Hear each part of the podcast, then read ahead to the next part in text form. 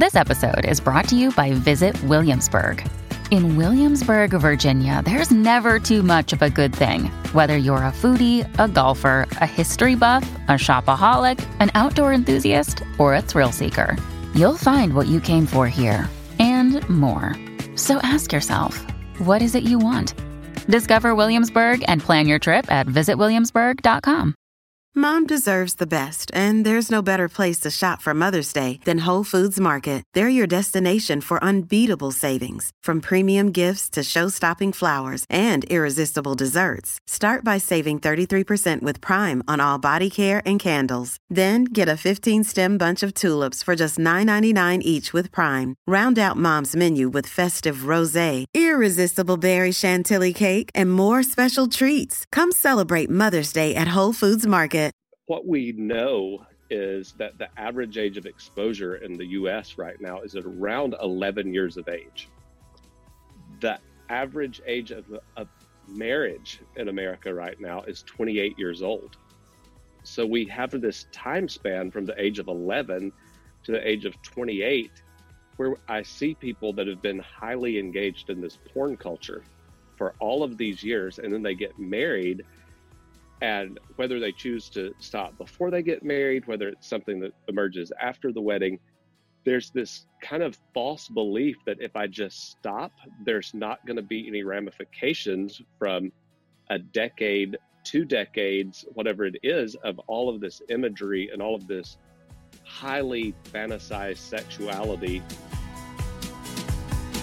Dear young married couple, you're in a busy season of your life. You're probably working and involved in ministry. On top of that, you might even be parents or students. You're maxed, but you really want to stay connected in your marriage. And that's why we're bringing this podcast to you. I'm Adam King. And I'm Carissa King, and we work with busy couples just like you in our counseling office here in Sacramento, California. We also work with couples all over the world through online counseling, and our couples are really just looking for ways to communicate with each other more effectively. Some of them are looking to heal from a breach in trust or find direction in fulfilling the purpose that God has for them. So come and join us as we have a conversation. We'll talk with therapists, authors, pastors, and other couples who will pour into us, giving us tools to become more intimately connected, get adventurous, and find purpose. Well, welcome, Dr. DeVon Mills. Thank you so much for joining us today on the podcast. Thank you so much for having me. We are excited to interview you. We know that you have a wealth of information to share with our listeners. And um, we've been able to interview you before. So, for those who are listening, if Yes. you want to go back and listen to um, Rebuilding Trust, um, that is a, an excellent interview that we did on our YouTube channel with Dr. Mills. So, we urge you to go back and listen. Um, so, Dr. Mills, we just want to share a little bit about you with our audience. Um, you are a pastor and you are a mental health professional. Um, so we'll ask Yes. you to share specifics about that. How long have you been in pastoral ministry? So I've been in some form of pastoral ministry for the last 23 years. 23 years. Um, kind of coming straight out of undergrad, um, went into ministry, uh, vocational ministry with a church, and then have just done kind of every role there is. I've been student pastor, youth pastor, music person, associate pastor, lead pastor. So nice. kind of covered the full You've spectrum of all. the ministry. Yes, I've kind of gone A to Z with that. So I've been doing that for 23 years. Awesome. Wow. Yeah, so that's exposed you to a lot of um, the world of people who are hurt and hurt Yes. people that hurt people in, Yes. in the church and then outside the church as well in your role as a, a mental health counselor. Tell us your title, your pr- professional title. So I am a licensed professional counselor, uh, LPC, and I my actual degree is in marriage and family therapy, but I ended up specializing more in individual counseling. Um, so I have LPC is the licensure I went for, and I'm in private practice, and I work primarily with men, complex travi- trauma survivors, um, a lot of people with sexual abuse in their childhood, and then I would say a lot of my population I work with would be individuals that have addictions, sexual addictions that kind of spin out of complex trauma. Mm. And I also have um, a doctorate in counselor education and supervision, and I'm assistant dean of the School of Counseling at Richmont Graduate University here in Atlanta. Nice. Well, thank you for sharing. You are definitely highly qualified to speak on the topic that we're covering today.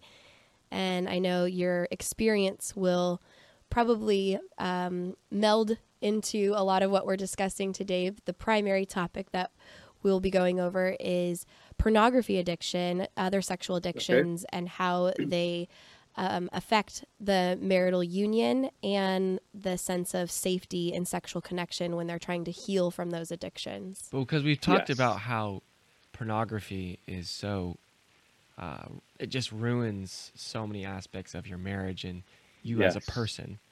And I think people are becoming more and more aware of the danger. Right. But they're completely lost in the process of healing from it in themselves mm-hmm. and with their spouse. Yeah. So maybe you could speak a little bit to that. Yeah, share with us maybe a, a story that you have of a client you've worked with where you're you've you've walked alongside them in healing from an addiction. Okay. Yeah. So I think the first thing before I, I share a particular story that's really uh, to me one of the, the more powerful stories is um, in Christianity in particular, we've really, really focused on dealing with pornography as we need you just to just stop watching it.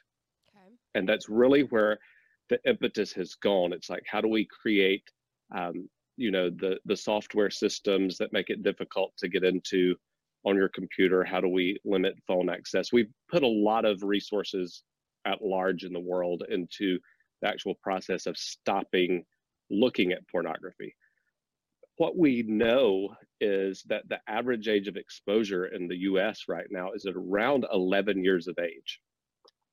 The average age of, of marriage in America right now is 28 years old.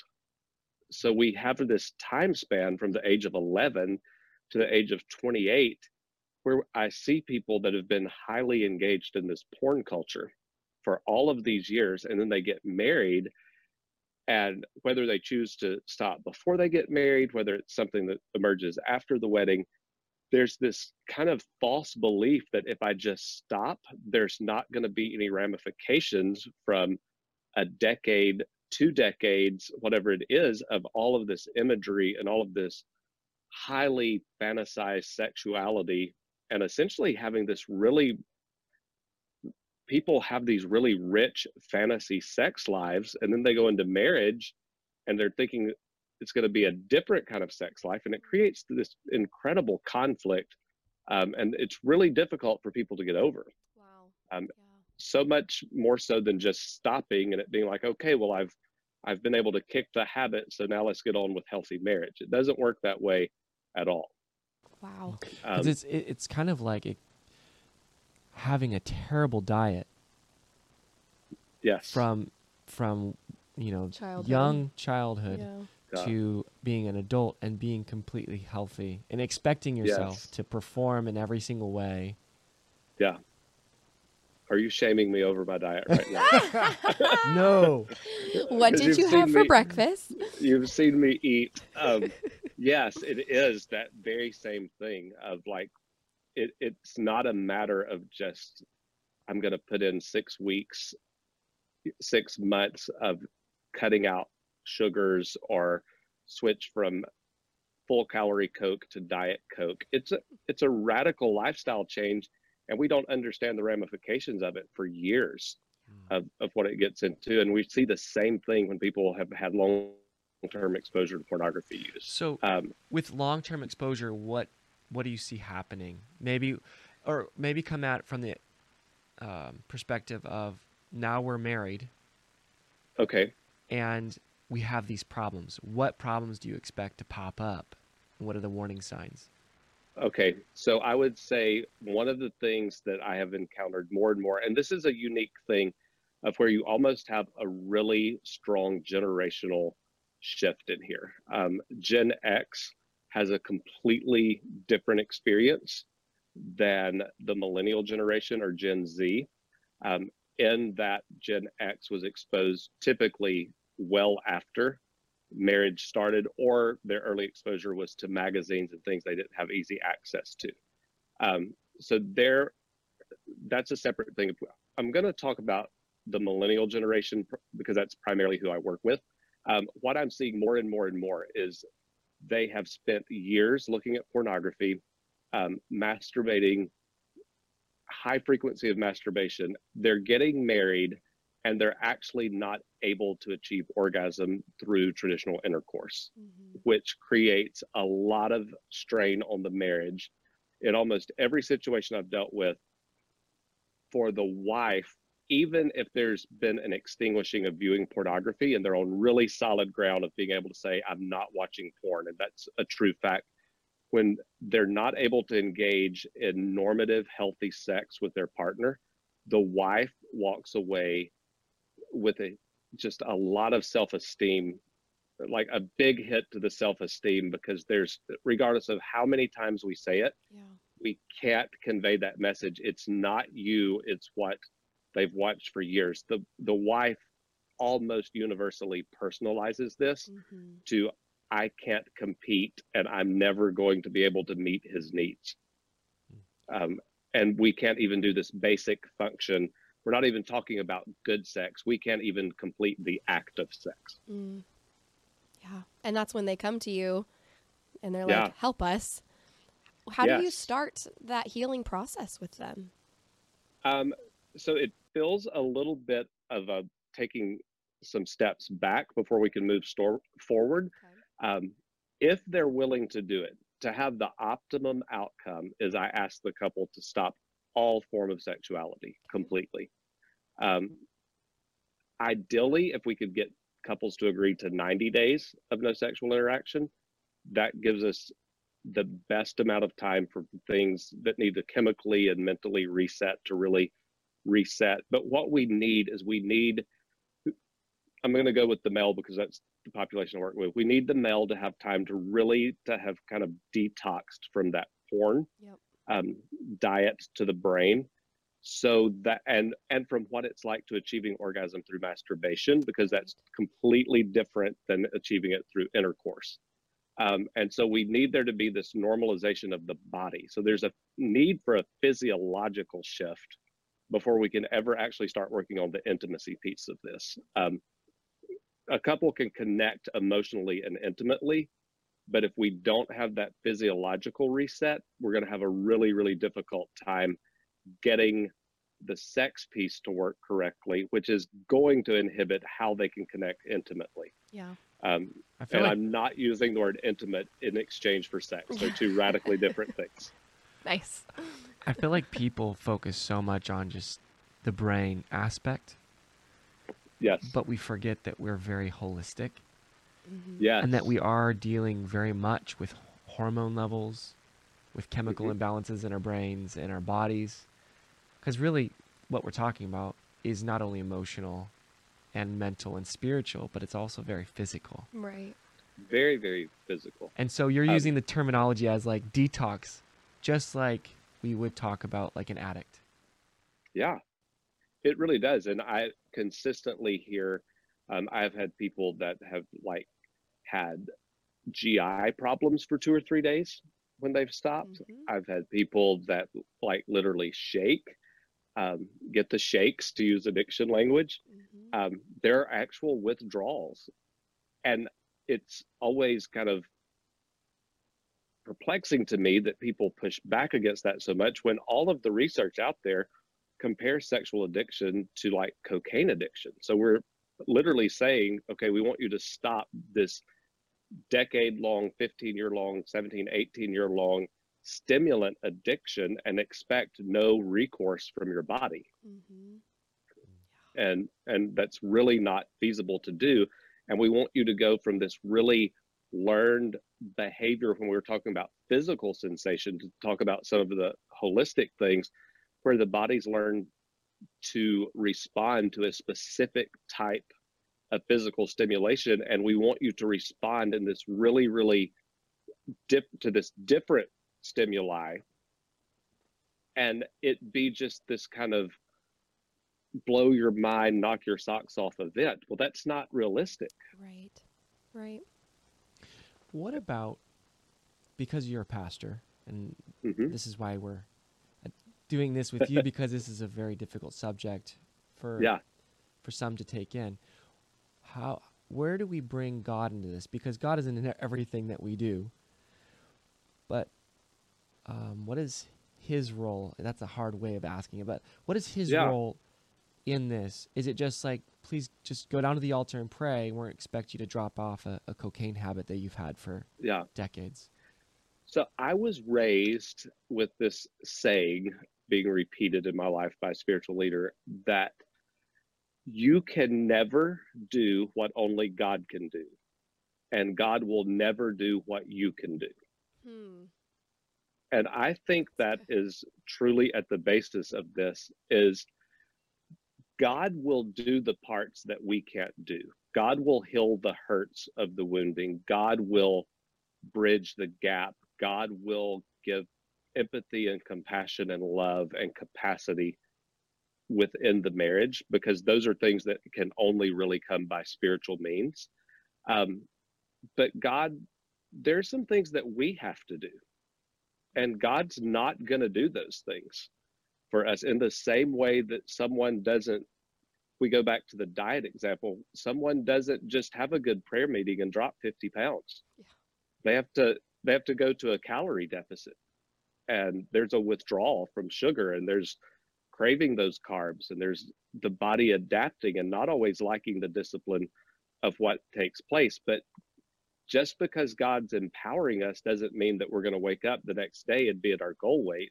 In the same way, we're not going to pray about this and wake up the next day and everything have magically shifted and aligned um, when there's clearly some responsibility we have to take in this. Where does that responsibility start for someone? So I think when I go back to where I kind of started is when I encourage people to take that break from sex. Um, that's not fun. Um, here's a statement men don't like to hear: you don't need sex.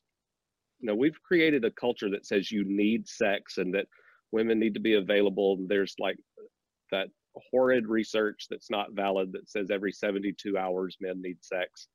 Um, that's not true. No one's ever died from a lack of sex.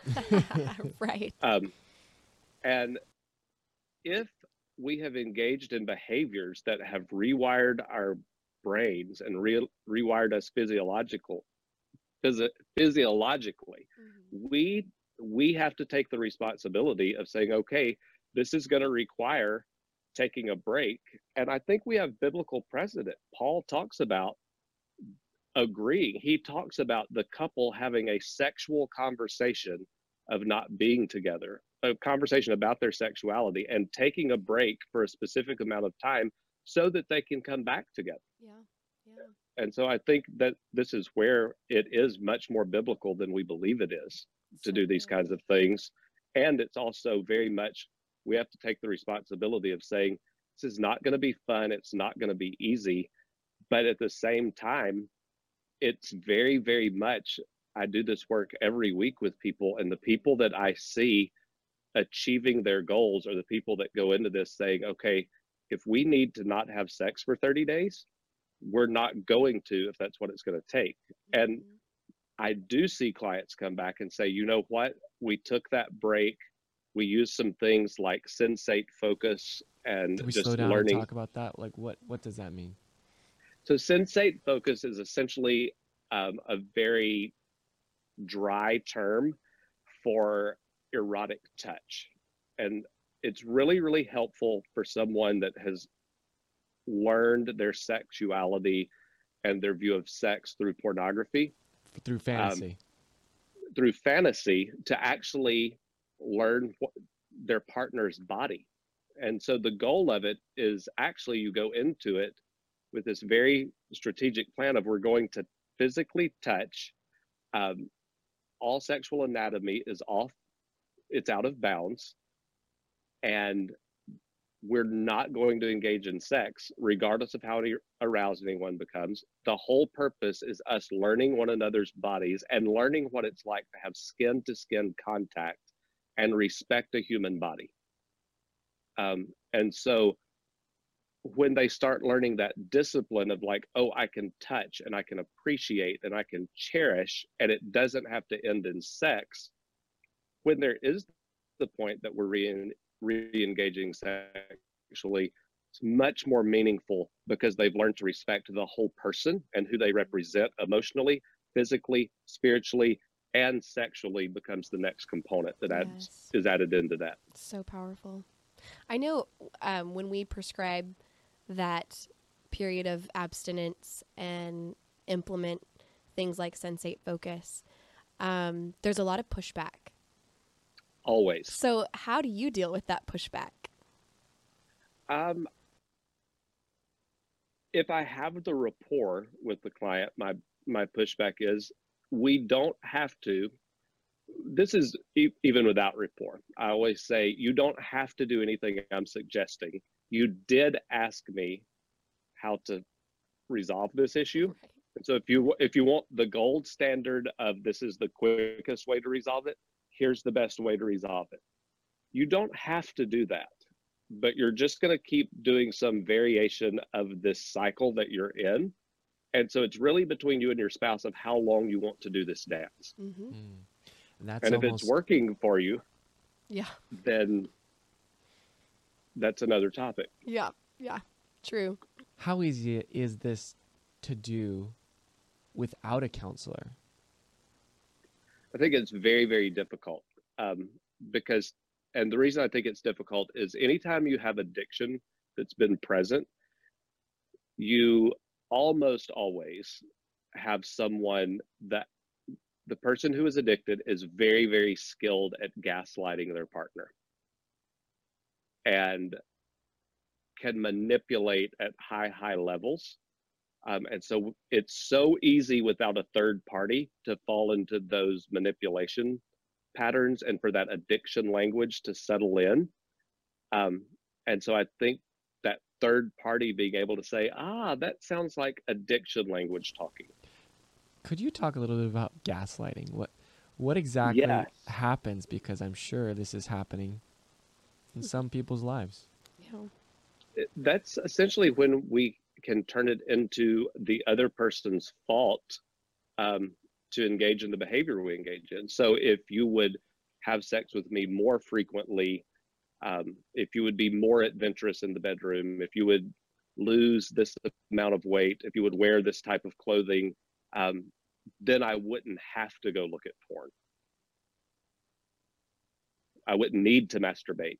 Or, you know, I don't you know men have to have a sexual release every three days.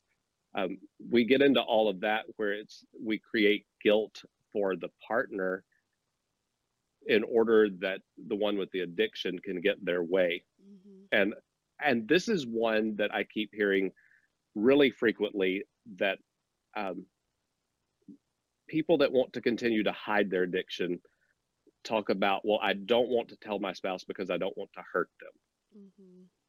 Which is such a misnomer because if, if you don't want to hurt them don't look at pornography because then you don't have to keep a secret so the decisions made when you look at pornography that you chose that you're open to hurting your spouse telling them the truth is not where you get to make the decision over whether you want to hurt them or not Right. You've already made that bought- decision.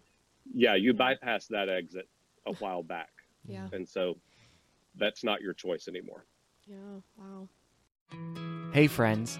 We'll be right back to the interview, but one quick note if you love what you're listening to, you might also enjoy going through our card decks that we designed to help couples just like you stay a part of each other's world. So there's Foundations, which is our starter deck, and it's all about boosting your communication skills. And then there's Sexpectations, What is that about? which is all about spicing up your intimate connection. And then very soon, we'll be launching Realizations, which is a deck for all couples, but especially dating or engaged couples who want to see how well they really know each other. So grab a deck or two, or three, by heading over to our website, dearyoungmarriedcouple.com slash cards. All right, back to the show. You um, work primarily with men, and so I know a lot of your examples and references are to the the man having the addiction. Um, more and more, we're seeing that women are addicted as well. Yes. Do you hear of your clients who are primarily men um, whose wives have uh, exposure Yes. to pornography and they're trying to work through this together? I have, and I, I've I've had a little bit of both kind of situations where the wife is engaged in that. I've had it where it's been a shared thing with both partners, either looking at it separately or together as a couple, and then I've had it where the man is the one that's been betrayed by a sex or pornography addiction um, that the wife has brought into the relationship. Um, I would say if, if I speak to when the wife is the one that has the the addiction with pornography or the use of pornography, we see um, we see the same thing in terms of self-esteem of the man really really taking a hit to his self-esteem self-worth um, what gets shifted around a little bit is men are much less likely to ask for help. They tend to be so much more embarrassed um, about saying this is going on. Um, where it's almost like we've created a culture where it's okay for women to not have great self-esteem but men have to pretend like self-esteem is not an issue they struggle with. Um, and so that that gets into all kinds of other things but that's a thing. When it's a couple it it's such a challenge because there's a train of thought that's been perpetuated that if you're doing it together as a couple that it's not innately unhealthy and i just think that is such a toxic way of thinking and i found it to be about a 50-50 split of who drives that train of thought in a marriage sometimes it's the wife sometimes it's the husband but it's not as much the man as we tend to think it is Wow. um, I would say it's about a 50 50 split when I've worked with couples where um, joint porn use has been an issue. Yeah, because it's not just you know we hear we hear that you know the the male is so visual and so he's going to be the one to drive that, but like you said, that's not the case all the time. No, it's not at all. It, I may have my numbers a, a little bit wrong on this because I can't pull the data right off the top of my head. And Carissa, you may know this. Um, I think when we get into just hard and fast numbers, that when we do sex drives, it, it's only like 60% of men have more sex drive than their spouses. Mm. And we're made to believe it's something like 99% of men have the stronger sex drive, and this rare anomaly of a female comes along. And that's really not the case. It's more like 60 40, and it's hitting like that's pretty close to half. Exactly. Yeah, and when it comes to pornography exposure and addiction, um, because those are two separate things, but actually when it escalates to the addiction uh, Yeah. category, what we're seeing is in the 18 to 35 age range, it's 75% of women and 76% of men. Right? Yeah. So it's really not So- different. It's not different at all. And we still tend to classify it really differently, which I think the porn industry plays a huge role in because they have really they capitalized on this and took a like more of a marketing approach to it. So they've created whole genres of pornography that appeal to kind of the female uh, anticipated emotional attunement that a female would have. Sure. So we're most of the time we're talking about really separate genres of pornography. So it almost when you start talking about it feels like you're talking about two separate things because with men it tends to be super graphic, almost violent at this point and with women they tend to really hone in on we're going to create storylines and romances and this really kind of like the fantastical romance that ends with this like really big sexual event. So it does feel markedly different in the types of porn they're looking at. But again, the numbers are not lying there. We're talking about the same amount of people looking at it. Mm-hmm. So, just kind of bring us back to, because a little bit ago you said the goal. You know, what is the couple's goal or the gold standard? Let me get you there. What is possible? Because people who maybe s- their trust was just broken, they're in the in the midst of going trying to figure out where they stand, and sometimes people are like, I can't stand the thought of even being intimate with this person Yeah. that hurt me. Yeah. Um, so we- Can I speak on one thing, one part about Sure. that real quickly? That I see couples kind of prone to doing this is when a partner finds out they've been betrayed with pornography um, or with an affair or whatever, there's almost this kind of really unique thing of where the person that's been betrayed tends to like want to engage sexually. And there's like almost this hypersexualization that takes place um, and then they get a few months into weeks or months into that and then that feeling sit, sets in of like ooh i don't even want this person near me i don't want this person to touch me um, and they like do this hard stop to it which then makes the person that had the addiction it's kind of like crazy making in their brain because they think what happened we were things were going well and now things are not going well. And I see a lot of relapses in that time frame right there. So that's another reason I really lean heavily into can we do a stop on sexual interaction? Even if you want to and think it's a smart idea, it's probably not. Mm, so good. Yep. So the people that are afraid of starting counseling, um, because there's a lot of them, we see them all the time. Oh, yeah. They wait. I I I heard this statistic and it just stood out to me that people wait only four hours after chest pain to go to the ER, Yeah. but wait, I think it was five years after the first Yeah. chest pains, or so to speak, of their marriage. Yeah. You know, they, their marriage is falling apart around them, but they still won't reach out because of fear, or maybe Yeah. of what they'll find. Yeah, I think there's a fear of what they'll find. I think there's incredible embarrassment, um, just a lot of embarrassment around things. There can be some shame. I think we have started overusing the word shame, and I'm a huge advocate of using the word appropriately. And I think it's as detrimental as the research indicates it is. But there's so much just embarrassment. And so, what I don't think we can survive living in chronic shame. Yeah. Um, we have to break that. But if if you're listening and you're just embarrassed, you will you will survive embarrassment. Um, so I would say kind of embrace just the getting it out of your mouth for the first time and like saying the words. That's going to be the hardest part. Um, but it takes far more courage to go see a counselor than it takes to try to work on this yourself. Anyone can hide. Courageous people show up.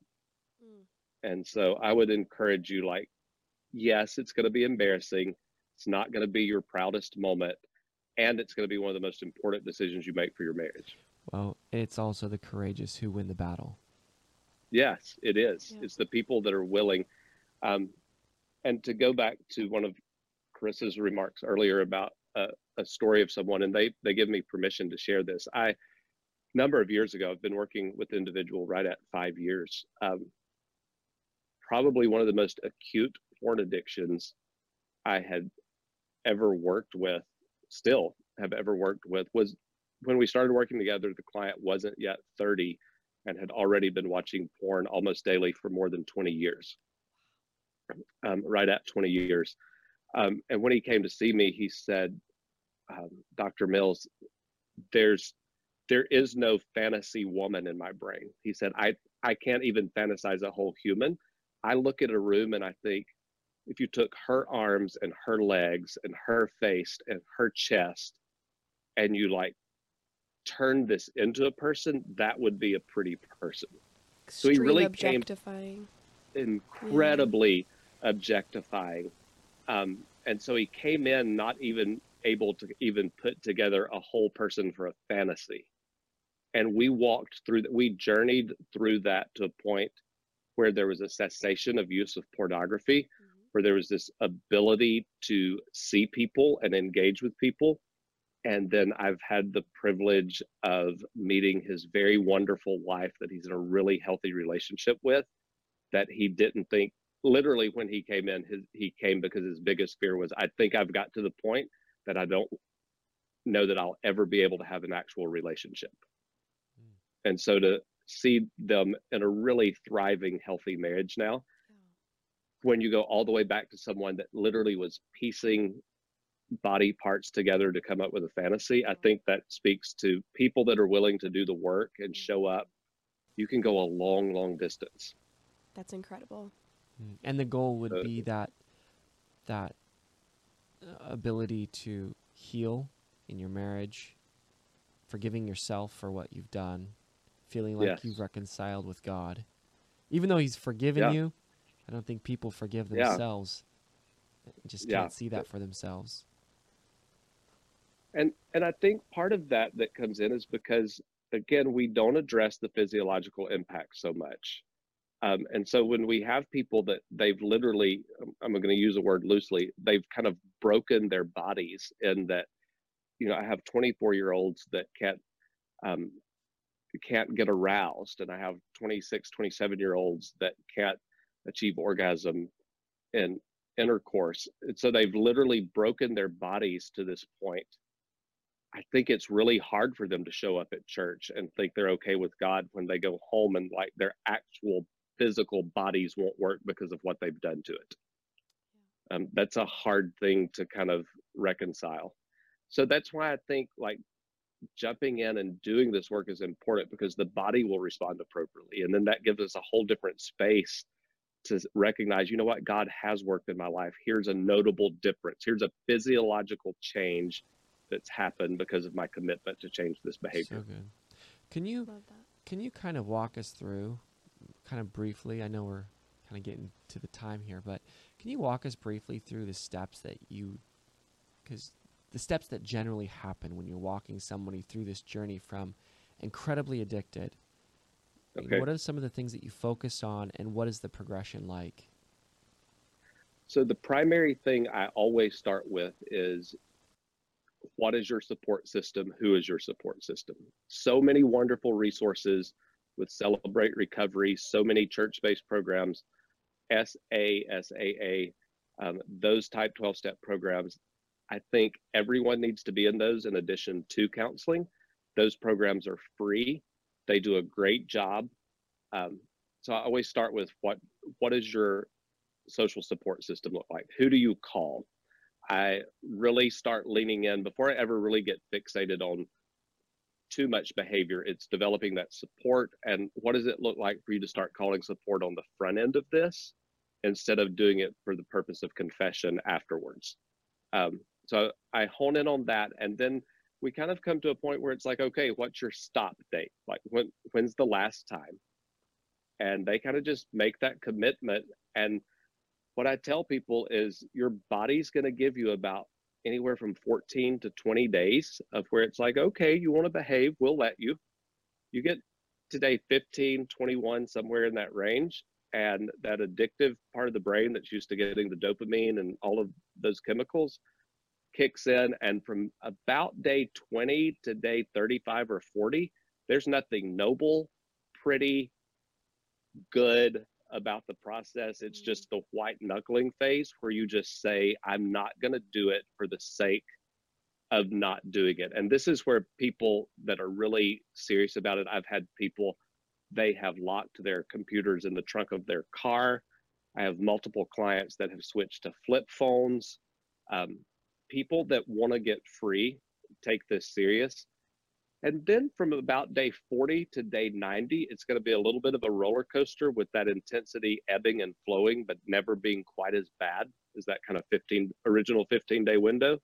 If we get to day 90, we've got a new neural pathway to work with. Mm-hmm. Beautiful. And so at, at that point, it's not something that's just completely in the rearview mirror, but it is something now where we actually have the cognitive brain space to ask the question Do I really want to give up 90 days of sobriety?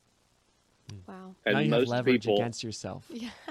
You do, you really, really do. And the further you go with that, by the time you get to about a year without having looked at it, it takes more mental gymnastics to talk yourself into looking at pornography than it does to talk yourself into staying sober. Beautiful. So Such hope. It is. It's it's truly. Um, people don't like to hear this, but I, I'm a firm believer in it. Recovery is not without relapse. Mm-hmm. relapse is part of recovery. Um, and that's okay. Keep moving forward, keep the progress going, keep going to therapy, keep going to your 12 step meetings, get a sponsor, engage your social support system, and do the steps, and, and it will work. There's hope out of this. I work with people. I love the fact that on a weekly basis that I'm working myself out of a job with some people. Right. It's a good thing. It is a good thing. Um, I love when I get wedding invitations in the mail from people that didn't think they could get married um, because of this. I, so all of those things prove there's hope and there's a way out. Oh, love it. Love it. Well, we're going to be wrapping things up. And before we do, um, we just want to ask our listeners um, we're going to be closing with our, our Dear Young Married Couple letter that we close every session with. We wanted to ask you, though, before we do that, if you're enjoying the podcast, um, please take 60 seconds or so and leave us a love note or a star rating on iTunes. And if you can share with us why you love it or even how it's helping you, that would mean a lot. Uh, we read every review and we take it to heart. Um, it's a new podcast, so your reviews make a big difference in helping us reach more couples. So thanks so much, friends. Okay, so on to our Dear Young Married Couple letter. Dr. Mills, we want you to rewind to the first few years of your marriage. And what advice do you wish you would have received? And fill in the blank with a sentence or two, or a few. Dear Young Married Couple. I wish for you that you could enter this relationship with curiosity as the goal more so than doing it right. Hmm. I wish that you ha- had permission to know that you're learning and it's okay to get it wrong sometimes and to just be curious and to recognize, okay, that didn't work. What do we need to do instead?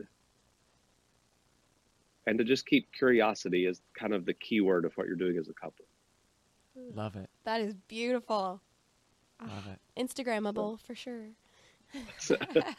Well, thank you so much for joining us. It means a lot. Thank you so much for having me. I love what you guys are doing. Thank you for what you're doing. We appreciate you. It's Love an honor you. that you've joined us. We wish you the best, and uh, I'm sure we'll have you back on the podcast again soon. I look forward to it. Thank you. All right, friends. We really hope that today's conversation was beneficial for you. If you're wanting some help, some individual or couples counseling to help with broken trust in your marriage, this is a very difficult problem to solve by yourself. We'd love to come alongside you and help you through this process. Just reach out, give us a call at 916 678 1797 or shoot us an email at hello at dearyoungmarriedcouple.com. And no matter where you are in the world or in your marriage, we can set up a counseling session with you and we can work toward healing. We also post marriage advice regularly on our Instagram, which is at Dear Young Married Couple, and we'd love for you to join us there in conversation. All right, see you next week.